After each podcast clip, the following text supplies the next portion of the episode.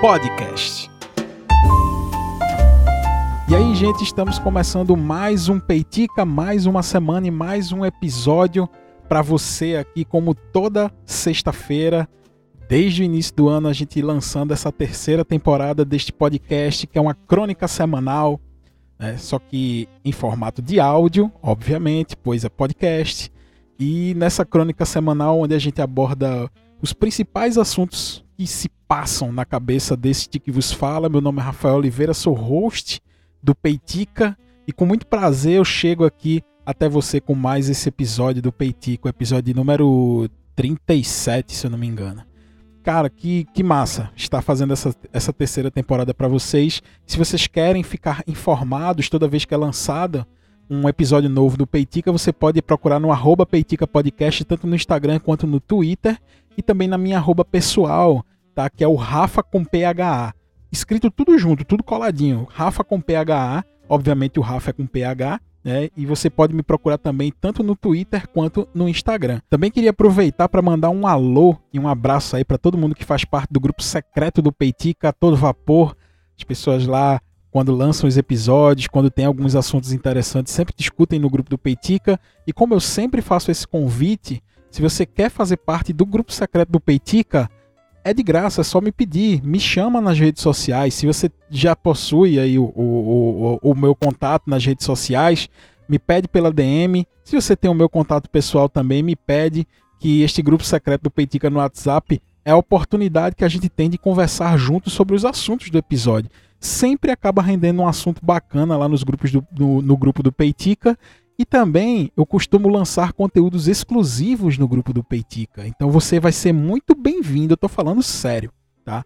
Se você gosta desse programa, do, desse programa, desse podcast, Rafa, me coloca aí, Rafa, manda uma DM para mim no Twitter, no Instagram. Rafa, me coloca aí no grupo, eu vou pedir teu número, te adiciono lá no grupo, vai ser um prazer de verdade te receber lá porque só tem. Ah, nesse grupo só tem gente boa. É sério. É uma, é reunião de uma galera, muito gente boa, disposta a conversar, disposta a debater, disposta a trocar ideia. E, são ideias bem interessantes com pessoas interessantes nesse grupo do, do WhatsApp.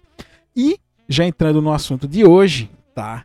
É, é, eu percebi que voltou um certo hype aí de um assunto que, por coincidência, por muita coincidência, eu tinha acabado de sair desse assunto. Porque na sexta-feira passada, né, na semana passada, é, foram lançado, lançados dois filmes pela Amazon Prime Video, que é A Menina que Matou os Pais e O Menino que Matou os Meus Pais, que é baseado numa história real, baseado em é como aquela frase que diz, né, no, no início desses, dessas obras de true crime, baseada em fatos e histórias reais. Então, ela é baseada no, no assassinato é, cometido, planejado por uma, por uma moça, por uma mulher, agora mulher, né? Se chama Suzanne von Richthofen. Ela, junto com o seu namorado na época, ela planejou e e, e o namorado dela, junto com o cunhado, né, o irmão do namorado dela, executaram o, aquilo que foi planejado, que foi é, a morte dos seus pais. E só um adendo agora, é, eu sei que tem pessoas que não são maior de idade que ouvem este podcast, é, inclusive Cecília, um grande abraço aí para o Eugênio, para Dani que ouvem esse podcast. Pode ficar tranquilos, porque assim, apesar de conter algumas palavras, né, que a gente vai falar sobre alguns casos como este, eu não vou descrever nada do que acontece, tá? Não vou descrever nada. É, não vou, esse esse podcast, esse episódio, eu vou fazer questão de manter o mais é, a linguagem mais acessível possível, né? A gente vai falar sobre algumas coisas que sim são pesadas, mas eu vou falar com todo o cuidado do mundo, vou falar com todo o respeito do mundo ao caso, às vítimas e também às pessoas que é, fizeram esta, este, este, esse absurdo, né? Não tem outra palavra para. Eu tava tentando buscar uma palavra aqui, mas não tenho o que falar. Inclusive, como eu falei, foram lançados dois filmes, né? Que é eu vou repetir o nome, que é A Menina que Matou os Pais, que é a visão do namorado dela, né? É, é, a, é a descrição dos fatos pelo namorado dela, que no caso é o Daniel Cravinhos, e também foi lançado outro filme, o segundo foi lançado assim, os dois de uma vez, né? E o menino que matou os meus pais é a visão da própria Suzanne Richthofen dos fatos. É, o que eu achei interessante, tá, é que, como eu falei lá no início também do, pod, do podcast, do programa de hoje, é, por muita coincidência, eu não sabia que esse filme estava sendo produzido, mas por muita coincidência, há mais ou menos uns três meses atrás, uns três meses mais ou menos atrás, eu li o livro que é, foi usado como base para o filme. O livro se chama O Quinto Mandamento e é de uma autora que se chama Ilana Kazoy. Esse livro eu li despretensiosamente porque eu lembro da época, né, dessa, desses atos, do, dessa, dessa atrocidade disso que aconteceu. Eu lembro do, do caso, eu lembro do que aconteceu, de toda a cobertura da, da mídia ao redor disso.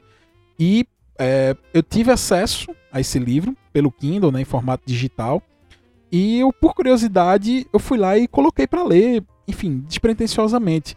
E o livro se revelou um, assim, uma, uma leitura. Eu não posso dizer agradável porque o assunto do livro, ele de maneira alguma é agradável. Porém, o livro ele é muito bem detalhado, ele é muito bem escrito. A Ilana Casoy é uma escritora fenomenal e, e me chamou muita atenção. A Ilana Casoy, para quem não sabe, ela é uma escritora renomada aqui no Brasil, onde ela se especializa em escrever sobre casos reais, aquilo que a gente chama de true crime, né? Casos reais, né? fatos reais, crimes reais. Então a Ilana Casoy é uma referência aqui no Brasil na questão do true crime. Ela já escreveu diversos livros sobre isso, alguns deles é, aqui as obras dela, Serial Killer Louco Cruel, que foi lançado em 2008. Tem o Quinto Mandamento, que foi esse que eu li, que é sobre a, o caso Suzanne Richthofen. Tem o Serial Killer Made in Brasil, que ela descreve diversas pessoas que têm estes traços de serial killer aqui no Brasil, entre outros. Por curiosidade, a Ilana Casoy, ela é sobrinha do jornalista Boris Casoy. ela é sobrinha e prima de Serginho Grosma, aquele apresentador da Globo, né, que fez, faz o Altas Horas, já fez, sei lá, Programa Livre, todos aqueles mais antigos, né? Aqueles programas mais antigos, e por coincidência, né, eu não sabia disso. Quando eu fui pesquisar mais para fazer esse programa, eu percebi, eu, eu vi essa coincidência. E aí ela, é, ela apesar de ser formada em administração, é, ela se dedica, ela se debruçou sobre esses fatos, sobre estudar os perfis psicológicos de, de criminosos, né? e aí ela acabou caindo nesse mundo. Eu vi uma entrevista recente que ela deu ao podcast Inteligência Limitada, que é do Rogério Vilela. Eu, eu sempre gosto de citar as fontes de onde eu, de onde eu busco informação. Vocês sabem que esse é um padrão aqui do Peitica.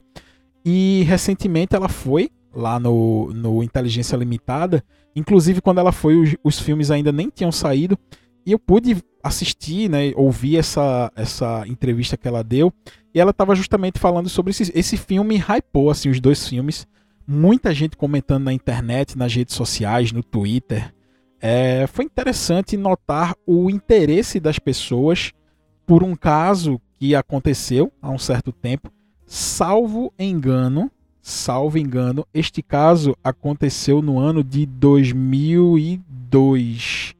Deixa eu só confirmar. Eu acredito que esse caso ele, ele aconteceu no ano de 2002, exatamente. Uh, ele, ele acontece no ano de 2002. Se eu não me engano, o julgamento é no ano de 2006. E todos os envolvidos, né, no caso o Daniel, que era o namorado da Suzane, o Christian, que era o irmão do Daniel, e a própria Suzane foram condenados é, depois de um júri apertado. Pelo que eu me recordo, foi um júri bastante apertado na questão da pena.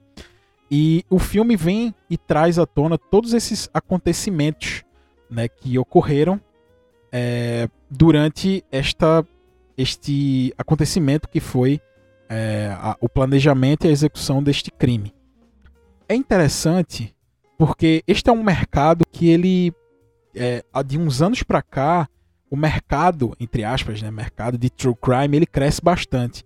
E a prova cabal de que, de que isso já é uma realidade, inclusive aqui no Brasil, é o burburinho que causou esse filme. Inclusive, foi interpretada por uma atriz recém-saída do Big Brother, né? Acho que ela estava nessa última edição do Eu não sei se foi essa última. Foi, é, eu acho que foi a última.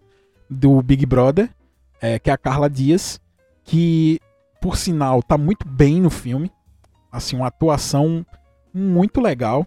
É, tiveram muitas pessoas que se empolgaram, assim, com o filme, porque eu, eu tava até. Uma, uma pessoa me respondeu no, no direct do Instagram, que, porque quando eu vi os filmes eu postei, né? Disse, ó, acabei de ver o filme, legal, uma atuação boa, uma reconstituição muito, muito bacana porque eu tinha acabado de ler o livro, né? Como eu falei há uns, há uns meses atrás, e o roteiro do filme é, foi feito pela Ilana Casoy e pelo Rafael Montes, que eles são parceiros aí de escrita.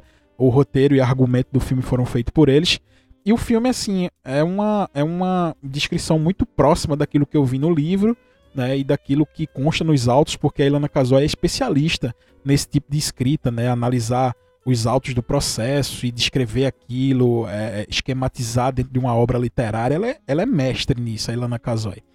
E aí, é, assim como tiveram pessoas que amaram, eu estava conversando com essa pessoa que mandou um direct no Instagram, disse, ó, oh, tu viu o filme, eu acabei de ver o filme também, me mandou mensagem. Rapaz, melhor filme do ano. Eu, calma, tem calma, não é assim não, sabe assim. O filme é interessante, o filme é honesto, né? É, mas é um filme ok, tá? A, a, a, atuação da, da Carla Dias, ela é sim uma atuação acima da média, também não é nada espetacular. E a história do filme, como são os mesmos fatos narrados nos dois filmes, num primeiro momento eu fiquei meio que preguiçoso para ver os dois. Porque, caramba, eu vou ver de novo o filme.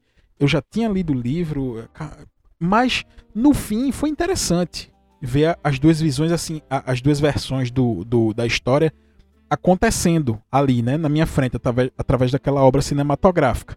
Então, é, a recomendação que fica, essa primeira recomendação que vão ter outras, é, a recomendação que, que fica deste Peitica é: se você tiver curiosidade, se você tiver predisposição a assistir esse tipo de material né, que contém descrições, que contém cenas que são pesadas, é, veja, apesar de que no filme não tem nenhuma cena que vai te chocar. Eu percebi esse cuidado no filme, no roteiro, não tem nenhuma cena que vai te chocar, mas a descrição, a maneira como é tratada os, os, as, a história lá, pode lhe causar algum tipo de repulsa, afinal, é um caso pesadíssimo. É um caso pesadíssimo. Inclusive, nesse podcast que eu estava que eu tava comentando agora, que eu ouvi é, a entrevista dela para o Rogério Vilela, ela fala porque assim, a Ilana ela, ela é uma escritora e ela acaba se envolvendo, tanto é que hoje em dia ela presta consultoria para as polícias. Ela estudou tanto sobre os temas, ela estudou tanto sobre os casos, ela estudou tanto sobre os perfis psicológicos dessas pessoas, que a própria polícia a convida quando existe algum tipo de caso que se assemelha com aquilo que é a especialidade da, da Ilana e ela contribui com a polícia. Neste caso em específico, é, do caso do, do, da Richthofen, ela estava estagiando num setor da Polícia Militar de São Paulo. Porque, como ela escreve muito e ela escreve sobre coisas reais, ela frequenta muito esses ambientes, sei lá, tipo fórum, para poder consultar processos e etc, etc. E ela acabou se tornando uma pessoa conhecida ali naquele meio. E a, a, partir do momento em que ela se torna conhecida, ela conhece juízes, ela conhece advogados, ela conhece processo, ela assiste júris tal. Ela acabou criando esse, é, é, é, é, se criando nesse ambiente, né? Toda a sua carreira é, intelectual, literária, ela se formou nesse ambiente. E aí, segundo ela, no, no, na, entrevista que ela, na entrevista que ela deu pro Vilela, ela estava estagiando né, na, na polícia de São Paulo. Eu não me recordo, eu não sei se era o Day, o DEIC, não sei mas ela estava estagiando no setor da polícia quando aconteceu o caso. E ela pede autorização do juiz para participar né, das. Não sei se a palavra é essa, me perdoe os advogados que ouvem o Peitica não tem o, os termos do juridiquês na ponta da língua, mas ela participa dessas incursões policiais. Ela tava lá na, sei lá, no, na, na simulação dos fatos, né? Na, ela, ela vai na casa, né? Quando a polícia vai até lá para poder investigar, uh, ela está presente no local. Ela está presente durante a investigação. Ela está presente quando a, quando a polícia entra na casa dos von Richthofen para poder investigar quem foi responsável por aquela atrocidade. Ela está lá. Inclusive, um, um, caso que ela conta é que quando ela estava lá, né, enquanto ela estava lá dentro da, dentro da casa dos Richthofen, ela não tinha noção do que estava acontecendo fora porque aconteceu o caso, a polícia foi deslocada, ela também se deslocou por lá, pediu permissão para ir e tal.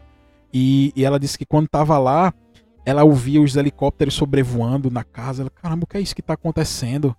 É, ela disse era muito, muitos helicópteros sobrevoando a casa e ela só teve noção do que do, da, da, da comoção popular e da cobertura da imprensa ao redor desses casos quando saiu do local assim, muita imprensa do lado de fora da casa, helicópteros sobrevoando a casa, jornais tentando falar com ela, fazer flashes ao vivo, tentando filmar dentro da casa. E ela percebeu a loucura na qual ela estava metida. Ela estava no meio do no olho de um furacão que tinha acabado de acontecer e que não se tinha hum, pista nenhuma do que tinha acontecido ali ainda, porque afinal foi a própria Suzane que chamou a polícia, inventou uma versão lá, né, para poder é, dizer que foi um, um, roubo seguido de morte, enfim, essas coisas. Tentou encobrir com, salvo engano, oito dias depois do fato, eles assumiram, né? Porque, enfim, eles tiveram que assumir quando os fatos começaram a se voltar contra eles. E a Ilana Casoy, ela descreve um, um ponto que quando ela foi voltar na casa, um jornalista é, porque ela foi mais de uma vez lá na casa, né? Enquanto estava no calor lá da, da, da cobertura. Um jornalista liga para ela e ela não revela o nome desse jornalista. Ela diz que não vai revelar nunca esse nome. E este jornalista faz uma proposta para ela: ó, a gente te dá X reais para você entrar com a câmera escondida dentro lá da casa durante a reconstituição lá dos fatos. Ela disse que ficou muito ofendida, né? Porque a imprensa brasileira, pasmem ou não, é capaz de fazer isso. Mas a imprensa brasileira, um de, esse jornalista tentou fazer isso, tentou subornar ela para tentar obter imagens exclusivas lá de dentro né, do, do, da cena do crime. Ela negou, né, obviamente, senão ela não contaria essa história, mas ela negou. E ela tomou uma, uma atitude ainda mais nobre, que eu achei interessante a versão dela de, de, dessa parada que aconteceu. Ela disse que quando entrou né, na casa, no outro dia, né, enfim, é, ela chamou a delegada, a, que estava responsável pela condução lá do, do, do, do das apurações. E até a delegada estranhou, quem é essa que está aqui, que não é... Ela, ela era a única civil dentro daquela casa, né? Ela era a única civil. Os outros eram todos policiais e policiais militares, policiais civis, enfim ela era a única pessoa que não estava envolvida em, em trabalho lá tentando solucionar o caso. Ela estava lá com a licença é, literária, algo, algo assim, né? E que o juiz tinha concedido a ela. E a delegada até estranhou, quem é essa mulher que está aqui? Ela explicou, né? Oh, eu tenho uma autorização para estar aqui, etc. E ela disse o seguinte, olha, ela chamou a delegada, ela conta, né? Ela chamou a delegada assim no canto e disse, olha, eu recebi uma proposta, tentaram me subornar para entrar com a câmera e pode ser que alguém tenha aceitado essa proposta. E se imagens vazarem daqui, como eu sou a única civil, a primeira suspeita vai ser eu. Então eu estou lhe dizendo para que a senhora tome alguma atitude. É, dito isso, a delegada ela ganhou a confiança né, das pessoas que estavam lá e a delegada mandou revistar todo mundo, mulher para um lado, homem para o outro, todo mundo tira a roupa para provar que não está com nenhuma câmera. E aconteceu justamente por esse, por essa gana da imprensa de tentar extrair algo né, daquele caso. Foi um caso assim absurdo. Uma, uh, e, e, durante essa própria entrevista que ela deu para Vilela, ela cita, eu acho que um dos, uma das primeiras pessoas que consegue é, sistematizar esse tipo de conteúdo uh, foi um cara chamado John Douglas, que ele era agente né, do FBI e ele, nos anos 70 e 80, ele começa a fazer uma investigação interna dentro do FBI para tentar achar padrões é, em pessoas, né, em, em, em, em assassinos né, nos Estados Unidos, e é ele que cunha essa expressão que é a serial killers. E é citado nessa entrevista, eu, eu, eu também eu já conheço, já conhecia esse termo, né? Óbvio. Todo mundo meio que já tem conta. Inclusive, recentemente teve um caso, eu já fi, eu fiz um podcast sobre isso, sobre esse Lázaro, que tentaram dar uma pecha de serial killer ao Lázaro, e a própria Lana Casoy diz que ele não era serial killer, ele estava em fuga, ele estava desesperado, ele ia matar quem aparecesse na frente dele. Então ele não era um, ele não foi um serial killer, ele foi, enfim, ele morreu, né? É, mas ela cuida de esclarecer isso, ele não tem perfil disso. E o John Douglas, que é esse agente do FBI, nesses anos aí, entre a década de 70 e 80, ele começa a estudar as motivações desses criminosos, ele vai colhendo material, apuração. É, ele fez uma investigação complexa. É, o, o, responsável por essa investigação foi esse John Douglas e um outro agente do FBI, que é o Robert Hessler. E nesses primórdios aí de, desses termos, ele cunha esse termo serial killer. E posteriormente, né, quando ele deixa a polícia, ele, ele escreve um livro que fica muito famoso, que é um livro que se chama Mind Hunter. E, inclusive, este livro se transforma numa série que está disponível na Netflix. A série é maravilhosa. E esse livro inspira a série Mind Hunter que está na Netflix. Essa é uma adaptação né, que apresenta é, pessoas reais assassinos em séries reais que é, é, e todo o material que o, o, que o John Douglas colhe durante as investigações ele traz para o público e aí se abre todo um novo universo né, de consumo da cultura pop ao redor destes desse conteúdo que é o true crime eu sempre fui um apaixonado por filme de terror tem um meu amigo Lucas aí, meu amigão Lucas. A gente sempre troca muita figurinha em relação a filme de terror já participou do Peitica também, o Lucas. E é, eu não consumo, eu, eu, confesso que eu não costumo é, consumir tanto essas questões de true crime, mas é algo que, que eu consumo. Não tanto quanto filme de terror, filme de suspense, ficção, né? Mas me chama a atenção também. Mas tem gente que é aficionada por isso. E o true crime se torna uma, uma um, um conteúdo muito, mas muito consumido. Ah, tanto em séries, como essa que eu falei, Mind Hunter, é, séries documentais, tem séries maravilhosas na Netflix. É, tem uma uh, Making a Murder, eu acho que é essa, que é um caso absurdo, assim, um caso de erro judicial absurdo que acontece nos Estados Unidos e, e, e tem toda a Netflix meio que se especializou nesse tipo de série, né, que são séries documentais. Inclusive, tem também séries documentais que acontecem aqui no Brasil, como por exemplo o próprio caso Evandro, que nasce de um podcast e se transforma numa série. Está disponível na Globoplay também. E isso vira um mercado impressionante, cara. Os caras fizeram um mercado ao redor deste tema que é um tema pesadíssimo. Eu, eu fico ainda meio sem acreditar, assim. E outra coisa, uma coisa que eu venho percebendo muito é a invasão desse tipo de conteúdo nos programas de podcast. Eu fico impressionado com a quantidade de podcasts que são de true crime e que aparecem a todo momento é, no Spotify. Fico impressionado, realmente tem. Eu acho que o mais famoso é o Modus Operantes, que é o da Carol Moreira. É, eu eu ouço pouquíssimo, assim. Eu, eu, eu já ouvi alguns, ó, confesso que eu já ouvi alguns. Go, go sempre gostei. É, tem Mil e Um Crimes também. Eu acho que foi no Mil e Um Crimes que eu vi um sobre o massacre de Columbine. Que é um caso, assim, absurdo também. Só que esse caso é dos Estados Unidos. Uh, e também. Ah, e, e, como eu tô falando de podcast de True Crime, queria chamar a atenção para um novo podcast de, de, True Crime que é de uma amiga minha, da Liz, que ela começou, ela já lançou o piloto. O nome do podcast dela é Casos Notórios. É, essa tem conteúdo pra caramba, porque a Liz, essa amiga minha, ela, é, ela é uma leitora voraz assim desse conteúdo, desse material de True Crime. Eu já fiz uma live com a Liz é, falando sobre True Crime é, e sobre o caso Evandro. E a Liz, assim, é uma consumidora voraz assim desse, desse conteúdo. Ela é apaixonada por esse tema. E é, e é louco falar isso, né? Puxa, a pessoa é apaixonada por um tema tão pesado, mas é. Porque uma coisa também que me chamou atenção na, na, na entrevista da Ilana Casoy, teve um ouvinte que fez uma pergunta para ela assim: Veja, Ilana, como é que você lida é, diariamente com a morte? Isso não te afeta, não?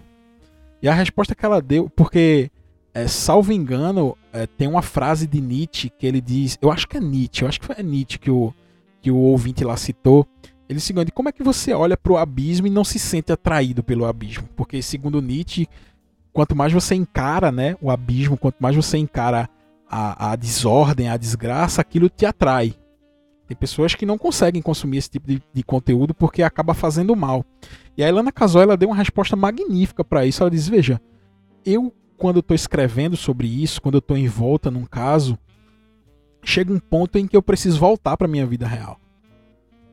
E, e isso só acontece, eu só consigo lidar muito bem com isso porque eu tenho para onde voltar, né? Então, é, e ela ainda diz o seguinte: não é possível lidar com a morte se você não lida muito bem com a sua própria vida. Eu achei interessante, porque eu sempre tive muita curiosidade para saber o que se passa na cabeça dessas pessoas, não só de escritores, né? Porque eu falo pessoas da polícia, pessoas da, de polícia científica, de perícia, pessoas que estão lidando com a morte o dia inteiro, o seu dia a dia é lidar com a morte.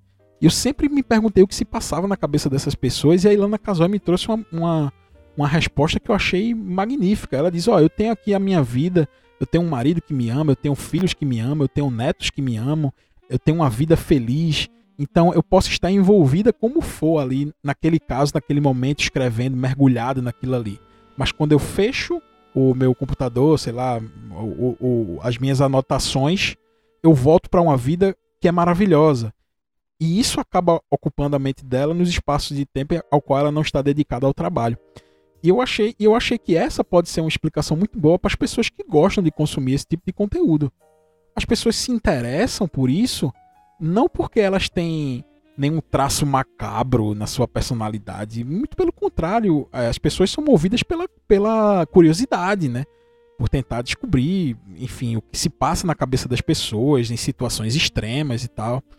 E a Ilana Casoy me deu essa resposta, me deu não, né? falou no podcast, mas eu, como eu tinha bastante curiosidade sobre isso, saber o que se passa na cabeça dessas pessoas que estão lidando com a morte todo tempo, ela me, é, eu fiquei satisfeito assim, caramba, é verdade, isso é verdade. Então, nem sempre, gente, as pessoas que gostam de, quer dizer, quase nunca as pessoas que gostam disso, elas estão gostando disso por uma identificação pessoal. Elas são movidas simplesmente pela curiosidade. E para finalizar o Peitica de hoje, tá? Eu trago uma indicação, como eu sempre gosto de fazer também, de uma série.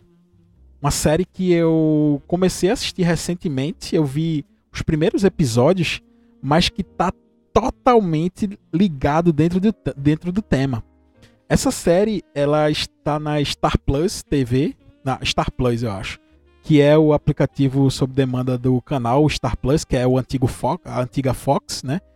E a série se chama Only Murders in the Building. Only Murders in the Building. E o que eu achei mais maravilhoso dessa série é que a série parte de uma premissa de pessoas que são viciadas em podcasts de true crime. A história é mais ou menos a seguinte, inclusive a história ela é ela é produzida e estrelada por Steve Martin, aquele ator de comédia conhecidíssimo, né, Steve Martin, e também pela Selena Gomez, atriz, eu acho que ela é cantora e atriz, né, se eu não me engano. Deve ser isso. E a Selena Gomez está lá nesse, nesse, é, nessa série junto com o Steve Martin, tem outro ator que eu agora não me recordo o nome dele.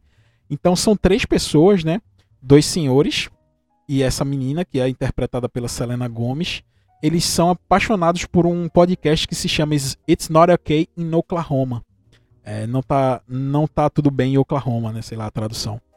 E eles são viciados nesse, nessa, nesse, nesse podcast. Vejam, isso tudo é história, tá? Da série. Na série, eles são viciados em podcast. Foi isso que eu achei massa, porque nasce dessa premissa do podcast. E aí, é, eles moram no mesmo prédio, né? E num determinado momento tem um aviso de emergência dentro do prédio e todos precisam evacuar o prédio. E aí, como é à noite, eles não têm muito para onde ir, acabam indo para um restaurante próximo ao prédio para acalmar a situação e eles poderem voltar para suas casas. e eles são interrompidos justamente é, quando o podcast preferido deles, né, esse It's Not Okay in Oklahoma, ele lança um episódio novo e eles estão bastante ansiosos para ouvir, só que aí eles são interrompidos por esse a, incidente dentro do prédio deles. E aí eles vão para esse restaurante e como tá lotado porque todos os moradores do prédio tiveram que descer, eles acabam ficando na mesma mesa. E aí, na mesma mesa, eles descobrem, né, de uma maneira lá bastante engraçada, que eles gostam do mesmo podcast. E aí eles começam a trocar ideias sobre ah, o que foi que aconteceu, é, aquela personagem, o que, o, o que ela fez, o que é que o cachorro encontrou, e seu a pista. Começa a falar sobre isso. E aí ele acaba, eles acabam criando um, um vínculo de amizade. Só que o motivo pelo qual eles, eles evacuam o prédio naquela noite é um suicídio que aconteceu naquele prédio. Eu tô falando assim para não entregar muito a história, é só uma sinopse, tá? Esse faz tudo faz parte da sinopse da série. E aí eles têm a ideia de produzir o seu próprio podcast de investigação de true crime. E esse podcast se, chama, se chama né, Only Murders in the Building, que é somente os assassinatos no, no prédio. E aí a série corre, né? A série é muito boa, né? Primeiro porque fala de podcasts, depois porque tem atores, bons atores, né? E também a, a, a história, o roteiro, ele é muito bacana. Então fica essa dica aí, se você tem Star Plus é, e tá procurando alguma série para assistir, procura aí Only Murders in the Building, que eu acho que você vai curtir. É, e também eu acho que você deve ter curtido esse episódio do Peiti, quando a gente falou um pouco sobre crimes reais, sobre esse mercado de true crime, sobre esse no, essa nova maneira de consumir histórias reais. Espero que você tenha gostado do Peitica dessa semana. Se você curtiu e conhece alguém que se interessa por esse tema, manda para essa pessoa. Olha, eu já vi tu ouvindo podcast de True Crime, eu já vi tu lendo, eu já vi tu pesquisando, comentando com os amigos. Manda para essa pessoa o Peitica, para ver se ela gosta também do Peitica, desse tema. Tá? E se você curtiu esse episódio, compartilha nas suas redes sociais, me marca para eu poder agradecer pessoalmente a você. E a gente vai ficando por aqui essa semana e até a próxima sexta-feira com o próximo Peitica. Valeu, gente, um abraço.